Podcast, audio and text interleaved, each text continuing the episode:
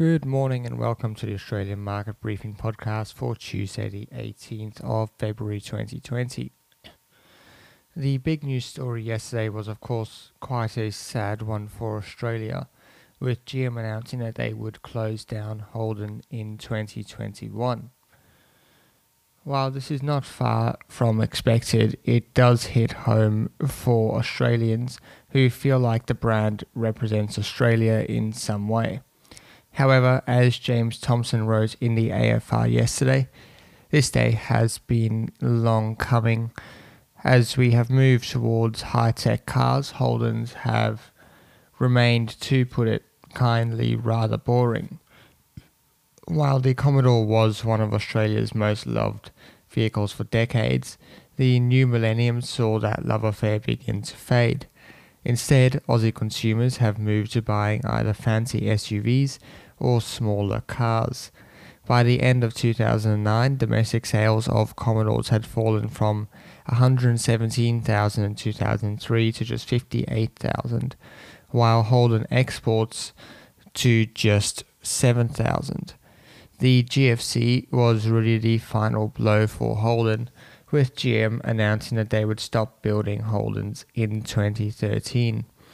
I'd recommend going to read some of the articles that have been written about Holden in the various newspapers.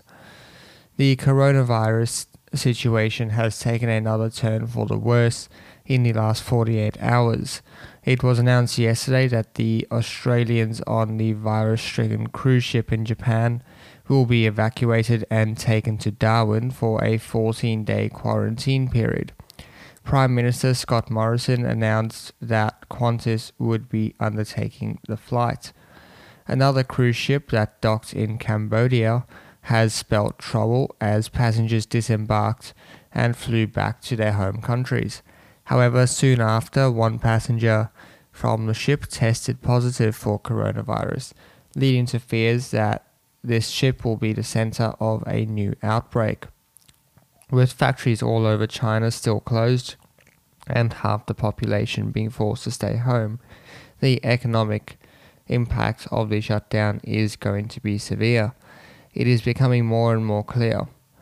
Global markets seem to be predicting a return to normal by the end of the first quarter, but with a little over a month to go until then, it is difficult to see how that will happen. Wall Street was closed overnight for President's Day, so the ASX is poised to open flat. Investors' eyes will be on earnings releases.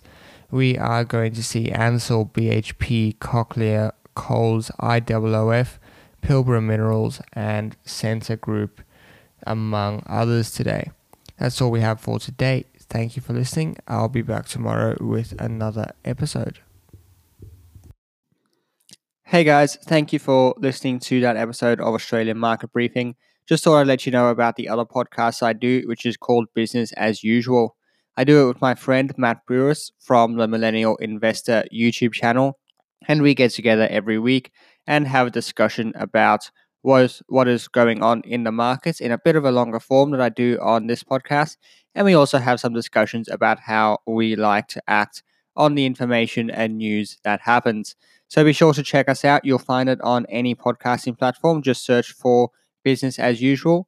Our thumbnail is a little blue square and it has a city silhouette in the background. Thank you.